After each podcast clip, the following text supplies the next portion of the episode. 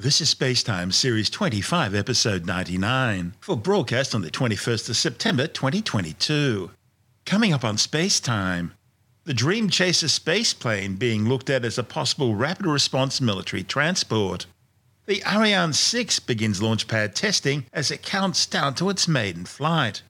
And Rocket Lab begins preparations for turning its highly successful Electron into a reusable launch vehicle. All that and more coming up on Space Time. Welcome to Space Time with Stuart Gary.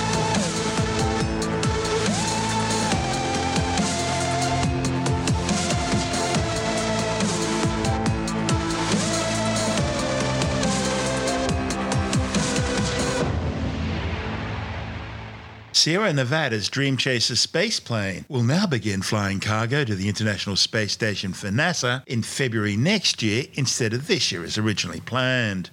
The delays have been put down to ongoing development issues and the COVID pandemic. But the news of the latest in a long string of delays for Dream Chaser comes as the United States Department of Defense announces plans to examine using Dream Chaser to provide a three hour point to point logistical transport capability to any place on the planet. This would allow the United States to deploy troops and equipment anywhere, anytime. Dream Chaser is designed to launch vertically into low Earth orbit aboard a Vulcan or Ariane 6 rocket. It then lands horizontally on a conventional runway, needing no more room than a Boeing 737. Although current development is focusing on transporting up to 5 tons of cargo per flight for NASA, Dream Chaser was originally developed to transport up to 7 people on crew transfer missions to the International Space Station. In its current guise, each Dream Chaser spacecraft will include a 10 metre long winged spaceplane, as well as a 5 metre long pressurized cargo module called Shooting Star, which will be attached behind the spaceplane, carrying an additional 4.5 tons of supplies. Although very futuristic in appearance, the Dream Chaser lifting body design actually goes back well over 60 years, with its origin in the United States Air Force 1957 X 20 Dyna-Soar spacecraft, which would have been launched on top of a modified Titan III rocket. NASA continued its development in the 1960s and early 70s with a range of experimental spacecraft, including the Northrop M2, the Martin X-23 Prime, the Martin Marietta X-24, and the Northrop HL-10. Then during the 1990s, NASA used the same basic design to develop the HL-20 experimental spaceplane, which eventually evolved into the X-38 Emergency Crew Return Vehicle, which would have been an emergency escape pod transported to the International Space Station in the payload bay of the Space Shuttle. It then would have remained permanently docked to the orbiting outpost until needed. However, the project was cancelled in 2002 following budget cuts. Meanwhile, the Pentagon is looking at using the Shooting Star cargo module as the basis for an autonomous unmanned military space station for research and development, training, and operational missions in low Earth orbit. Sierra Nevada says it will redesign the module to include guidance, navigation, and control systems for sustained free flight operations. It'll host specialized payloads, undertake experimental testing, manufacturing and assembly in microgravity, and carry a range of logistics. Longer term plans could include higher elliptical and geosynchronous Earth orbits, as well as more distant lunar orbits. This is space time. Still to come, Ariane 6 undertakes launch pad testing, and Rocket Lab begins preparations for turning its highly successful Electron launch vehicle into a reusable rocket. All that and more still to come on Space Time.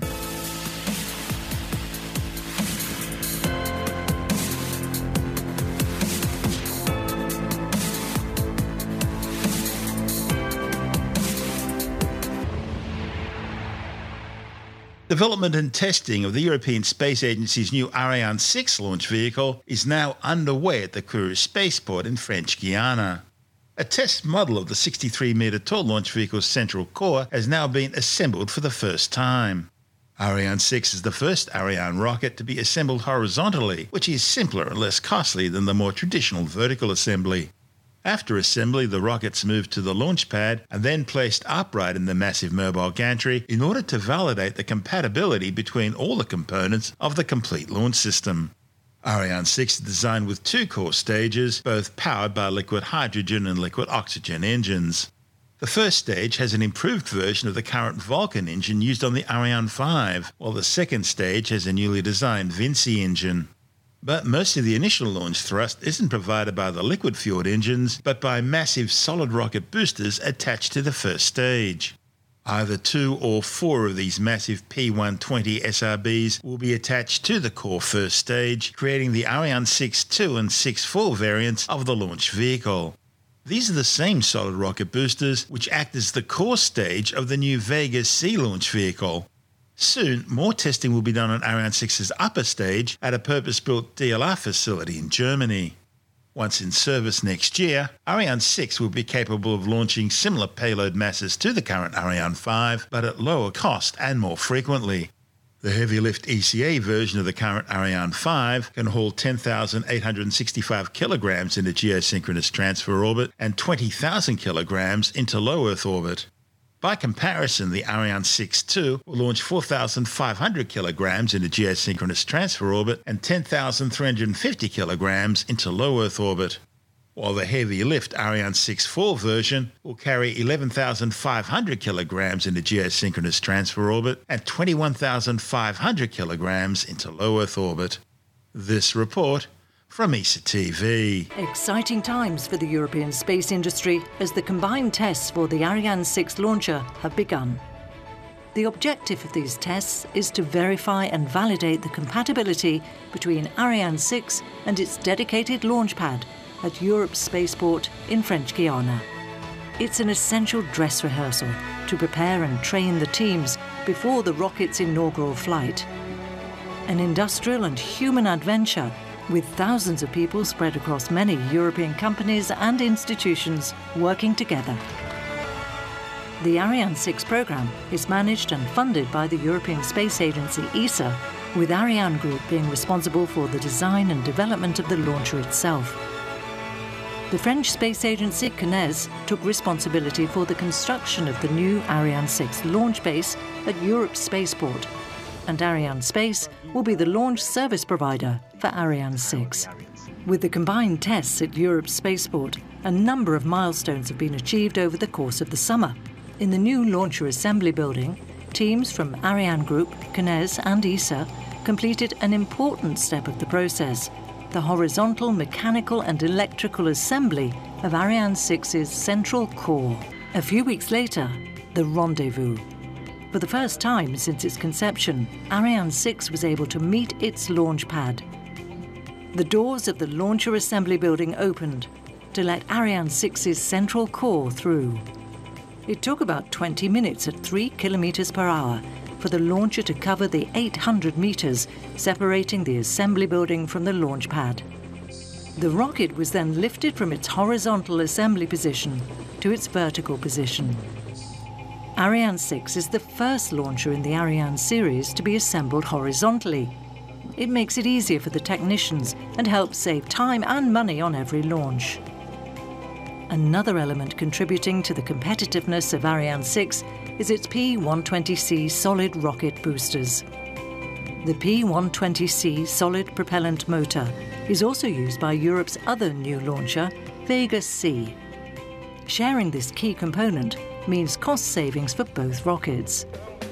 The P120C demonstrated its performance on the 13th of July with the successful inaugural flight of Vega C. But it's not only in French Guiana that testing of Ariane 6 continues. In the purpose built test facility in Lampoldshausen, Germany, crucial firing tests of the upper stage engine will soon begin. Then the upper stage will undergo further testing at ESA's ESTEC Technology Centre in the Netherlands. Now only a few steps remain before the teams at Europe's spaceport can switch from the test models they're using for the combined tests to the flight hardware that will be used for the inaugural flight of Ariane 6. A first, which will be followed by many launches, continuing Europe's heritage of independent access to space. This is Space Time. Still to come, Rocket Lab begins preparations designed to turn its highly successful Electron launch vehicle into a reusable rocket. And later in the science report, the Lancet Commission says an estimated 17.9 million people have now died from COVID 19. All that and more still to come on Space Time.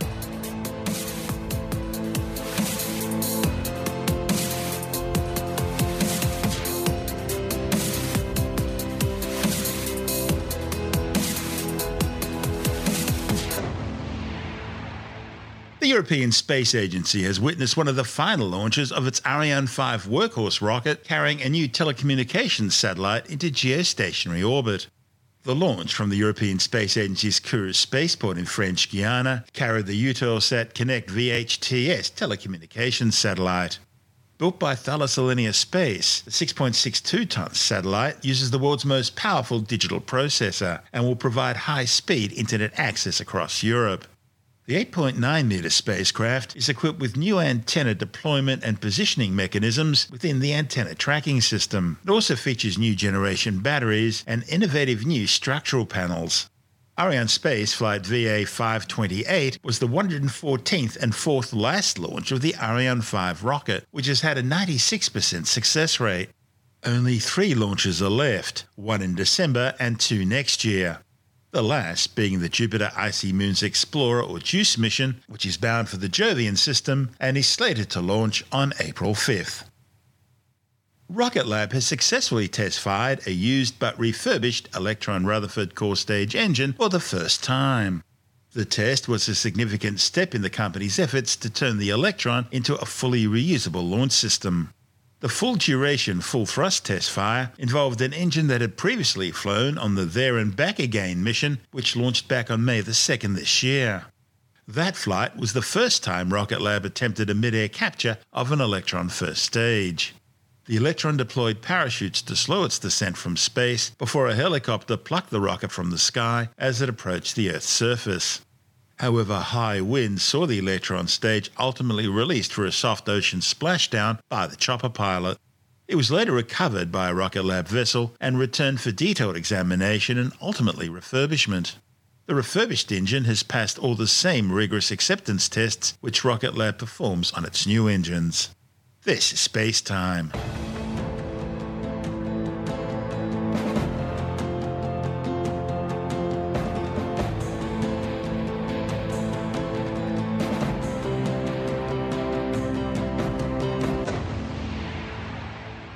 And time now to take another brief look at some of the other stories making news in science this week with the Science Report. The Lancet Commission, a panel of world leading experts in policy and disease management, says an estimated 17.9 million people have died from COVID 19 around the world, and this could have been prevented by better pandemic responses. The Commission says a lack of preparation, fast action, transparency, and international cooperation has all contributed to the death toll, which is believed to be nearly three times the official count of 6.9 million since the first case was detected near China's Wuhan Institute of Virology back in September 2019. Reporting in the Lancet Medical Journal, the Commission has outlined a series of steps needed to be taken now in order to end the pandemic and prepare for future pandemics to come. These include significant boosts in healthcare access, education, research, and in supply chains. A new study has confirmed that despite some side effects, taking an aspirin every day has an overall positive effect on survival for people with cancer. The findings, reported in the journal Open Biology, are based on reviews of past research on aspirin showing that it can reduce cancer related inflammation, abnormal clotting, abnormal blood vessel growth, and enhance cellular repair processes.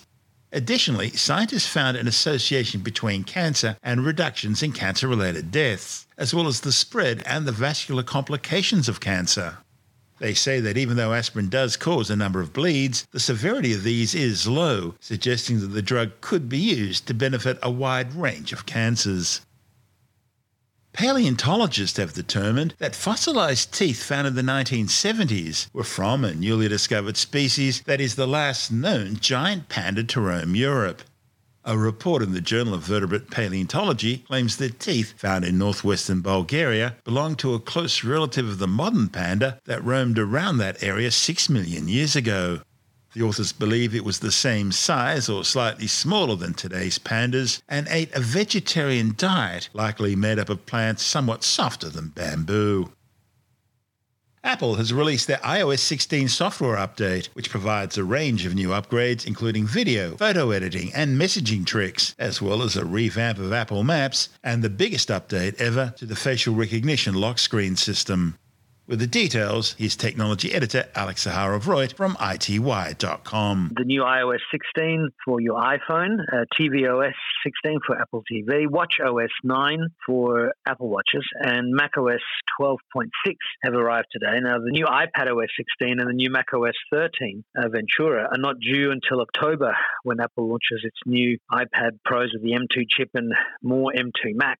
But iOS 16 is here, and uh, I've been using it for the past uh, several several weeks. And uh, obviously, you have that brand new lock screen that is there for iPhones uh, all the way back to the iPhone 8. And uh, that allows you to modify the lock screen, put on widgets. It's very cool. You have an always on display with the new iPhone 14 and 14 Pro, as we discussed previously. Having the widgets on the front screen, it's very cool. And there's features like being able to put your finger onto a uh, an image, uh, a person, a dog, whatever it might be in some of your photos. And as you tap and hold the image, you see this little sheen go over the image. And then you can, with another finger, while you tap in the image, you can swipe up, open up notes, Uh, messages, some other app, and just drag and drop that image directly, and it sort of cuts it out for you. You've got live activities and new places for notifications. I mean, in one sense, it's a polishing of iOS 15, but there's stacks of different features. There's always features that don't quite make it into the first version, but things like editing a message and undoing a message, they're available. New pass key, so that if you go into a particular website, they can send your phone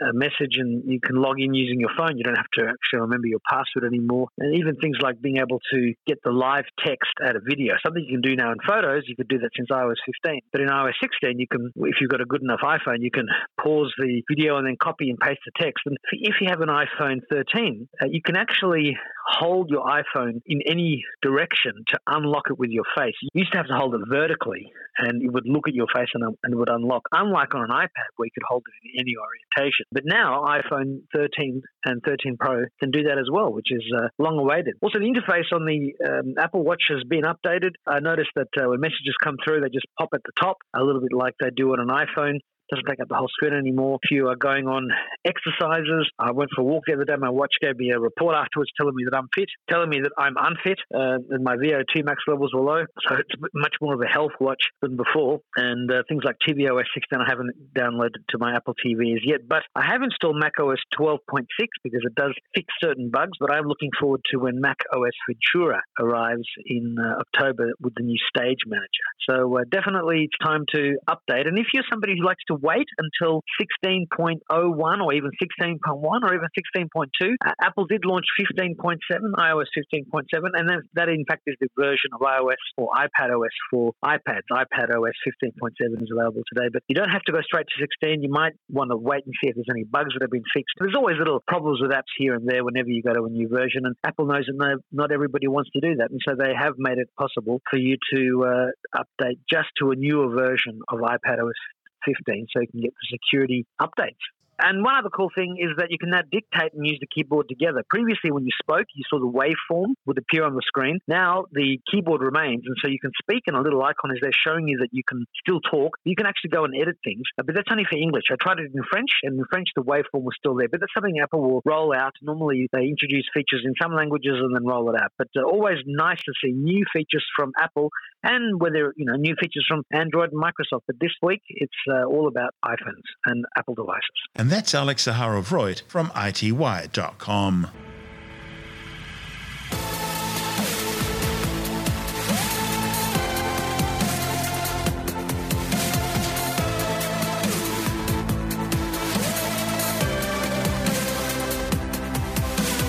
And that's the show for now.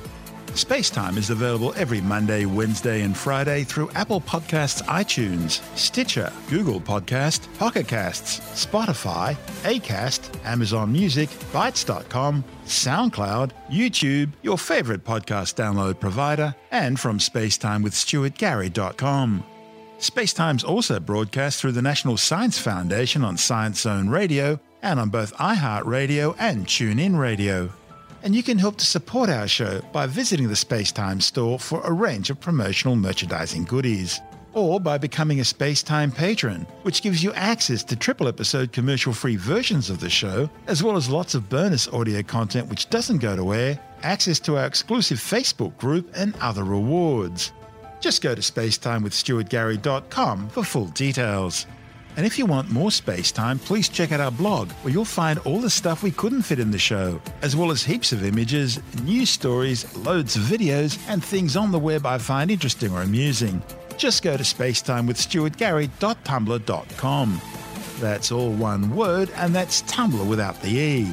You can also follow us through at Stuart Gary on Twitter, at Spacetime with Stuart Gary on Instagram, through our Spacetime YouTube channel. And on Facebook, just go to facebook.com forward slash spacetime with Stuart Gary. And Spacetime is brought to you in collaboration with Australian Sky and Telescope magazine, your window on the universe. You've been listening to Spacetime with Stuart Gary. This has been another quality podcast production from Bitesz.com.